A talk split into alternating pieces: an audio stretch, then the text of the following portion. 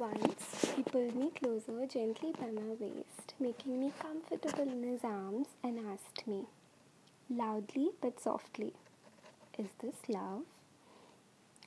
I hid my head inside his chest, trying to hide something else, maybe your happy tear or something cheesily, and whispered in his ears, Almost.